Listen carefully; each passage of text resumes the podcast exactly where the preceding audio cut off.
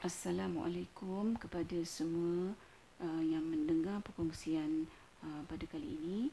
Alhamdulillah bertemu lagi kita di siaran kali ini dengan satu lagi tajuk realiti kehidupan iaitu biarkan air matanya.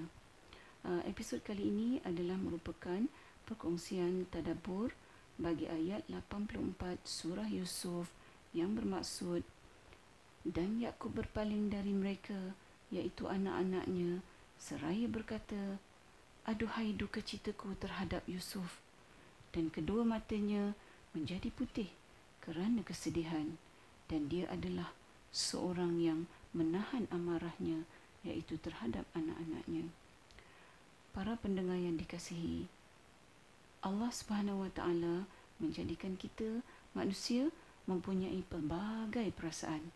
Ha, termasuklah perasaan sedih Uh, kerana itulah kita diciptakan mempunyai air mata yang biasanya air mata ni mengalir apabila uh, kita berada dalam kesedihan yang uh, tidak dapat kita tahan.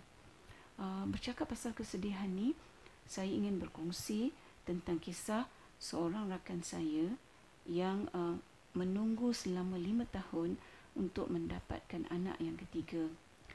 Uh, namun uh, setelah beliau uh, melahirkan anak yang ketiga uh, tidak ada sesiapa pun lah yang dapat uh, mengatasi takdir Allah kan. Uh, pada hari pertama rakan saya itu kembali bekerja. Setelah tiga bulan uh, beliau cuti bersalin. Beliau uh, telah mengantar anaknya ke rumah pengasuh. Uh, dan lebih kurang beberapa jam saja selepas anaknya itu dihantar ke rumah pengasuh.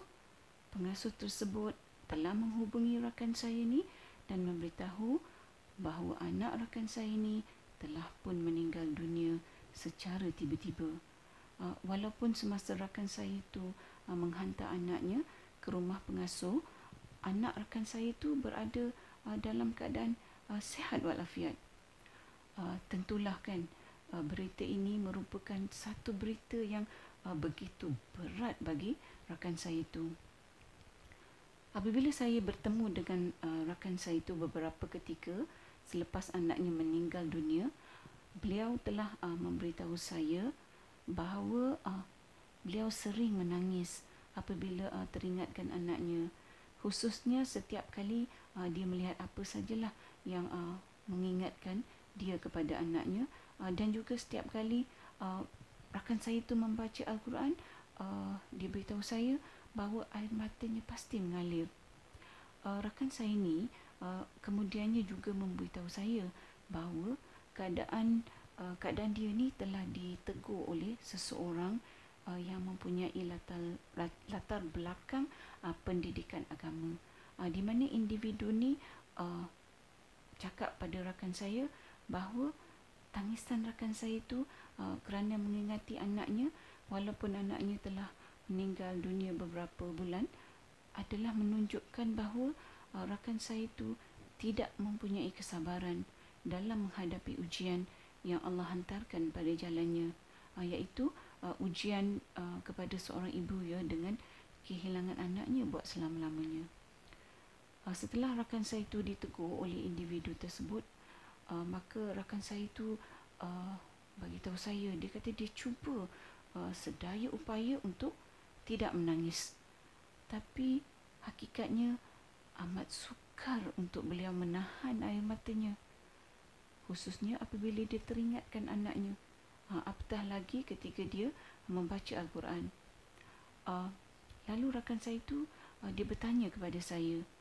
Uh, sama ada benarkah sekiranya uh, beliau selalu menangis kerana teringatkan anaknya maka itu adalah perkara yang yang tak baik uh, kerana uh, bila dia menangis tu menunjukkan dia tidak mempunyai sifat sabar dan seperti dia tidak menerima takdir Allah. Lalu saya katakan kepada rakan saya itu bahawa manusia ni Allah ciptakan mempunyai perasaan sedih. Boleh mempunyai perasaan sedih. Maka sudah tentu Allah menciptakan air mata dengan tujuan yang nyata. Lalu saya katakan lagi pada rakan saya itu bahawa sedangkan para Nabi Allah juga menangis apabila mereka ditimpa kesedihan. Malah ada antara Nabi Allah yang menangis dalam jangka masa yang panjang disebabkan tidak dapat menahan kesedihan mereka. Salah satu kisah Nabi Allah yang bersedih secara berpanjangan uh, diceritakan oleh Allah kepada kita melalui ayat 84 surah Yusuf uh, yang dibacakan uh, di awal episod tadi.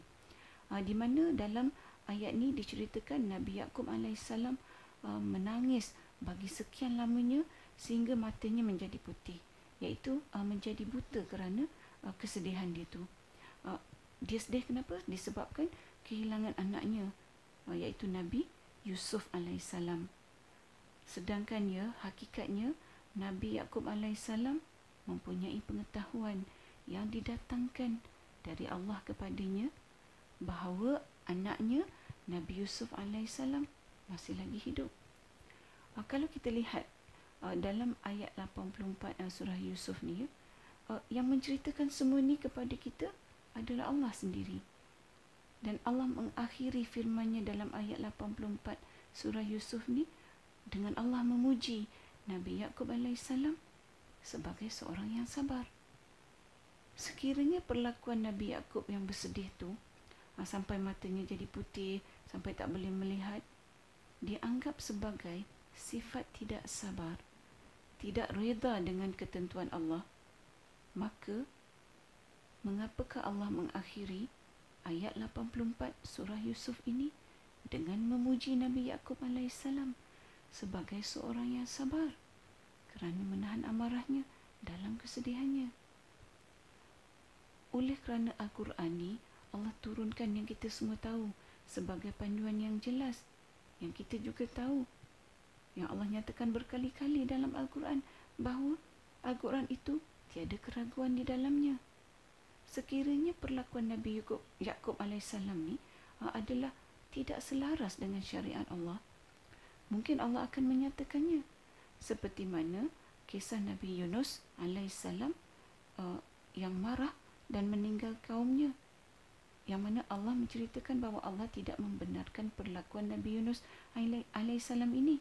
Uh, seperti mana dalam uh, firman Allah ayat 142 surah As-Saffat yang bermaksud maka ia iaitu Nabi Yunus ditelan oleh ikan besar dalam keadaan yang tercela.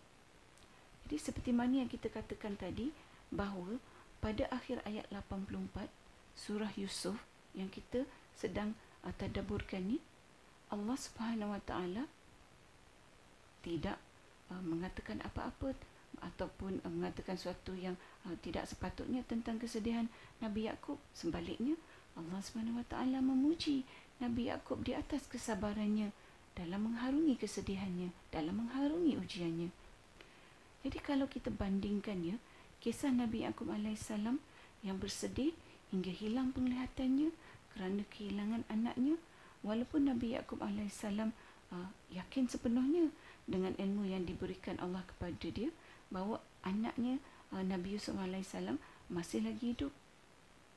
Kalau kita bandingkan dengan uh, konteks rakan saya itu, anaknya tak akan kembali kepada dia selama-lamanya. Maka seperti mana Nabi Yaakob AS, rakan saya ini juga bersedih. Dan seperti Nabi Yaakob AS, rakan saya ini juga menangis di atas kesedihannya. Kerana dia juga kehilangan anaknya hakikatnya uh, rakan saya ni bukannya dia meratap atau dia meraung dia hanya menangis kerana dia sedang bertarung dengan ujian yang menggoncangkan jiwanya sebagai seorang ibu yang telah kehilangan anaknya buat selama-lamanya seperti mana Nabi Yaakob AS sebagai seorang bapa mengharungi kesedihan dengan mengalirkan air mata apatah lagi rakan saya ini seorang ibu yang juga mengharungi kesedihan di atas ujian yang sama yang juga melalui air mata. Lalu saya ingin bertanya, di manakah rakan saya ini menunjukkan tidak redanya dan tidak sabarnya beliau dalam mengharungi ujian yang amat berat sebagai seorang ibu? Maka persoalannya lagi, adakah wajar bagi seseorang itu mengatakan bahawa rakan saya itu tidak sepatutnya menangis kerana kehilangan anaknya dan bahawa sekiranya dia menangis itu menunjukkan dia tidak sabar dan dia tidak reda dengan ketentuan Allah. Sedangkan realitinya Allah telah menunjukkan salah satu contoh yang jelas di dalam Al-Quran.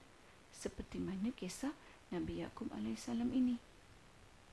Uh, begitu juga saya ingin membawakan uh, kisah junjungan uh, kita Nabi Muhammad sallallahu alaihi wasallam yang mungkin semua orang tahu.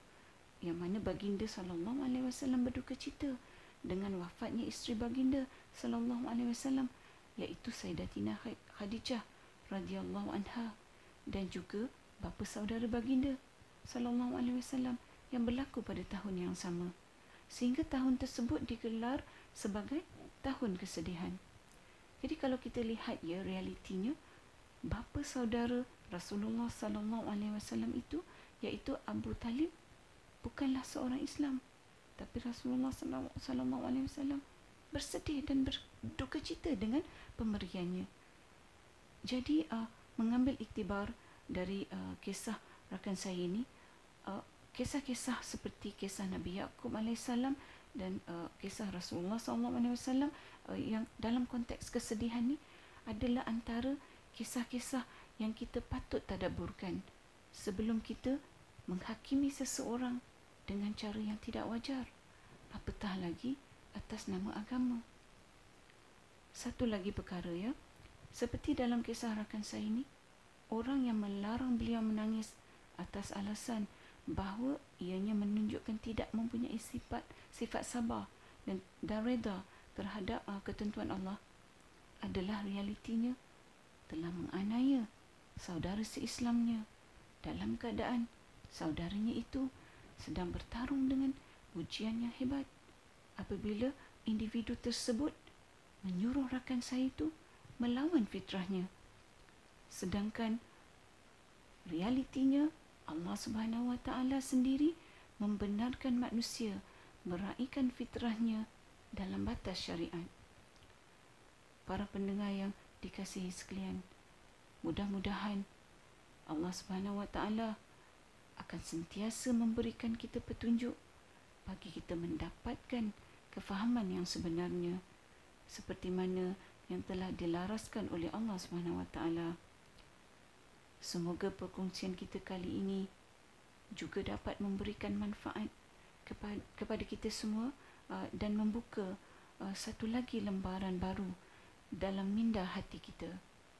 Sehingga bertemu di episod yang seterusnya insya-Allah. Assalamualaikum.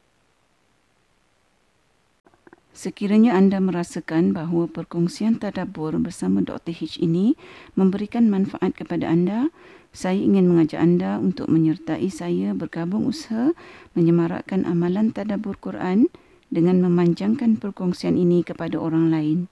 Serta jangan lupa untuk tekan butang follow untuk mengikuti episod-episod yang seterusnya. لا حول ولا قوة إلا بالله العلي العظيم. لا حول ولا قوة إلا بالله العلي العظيم.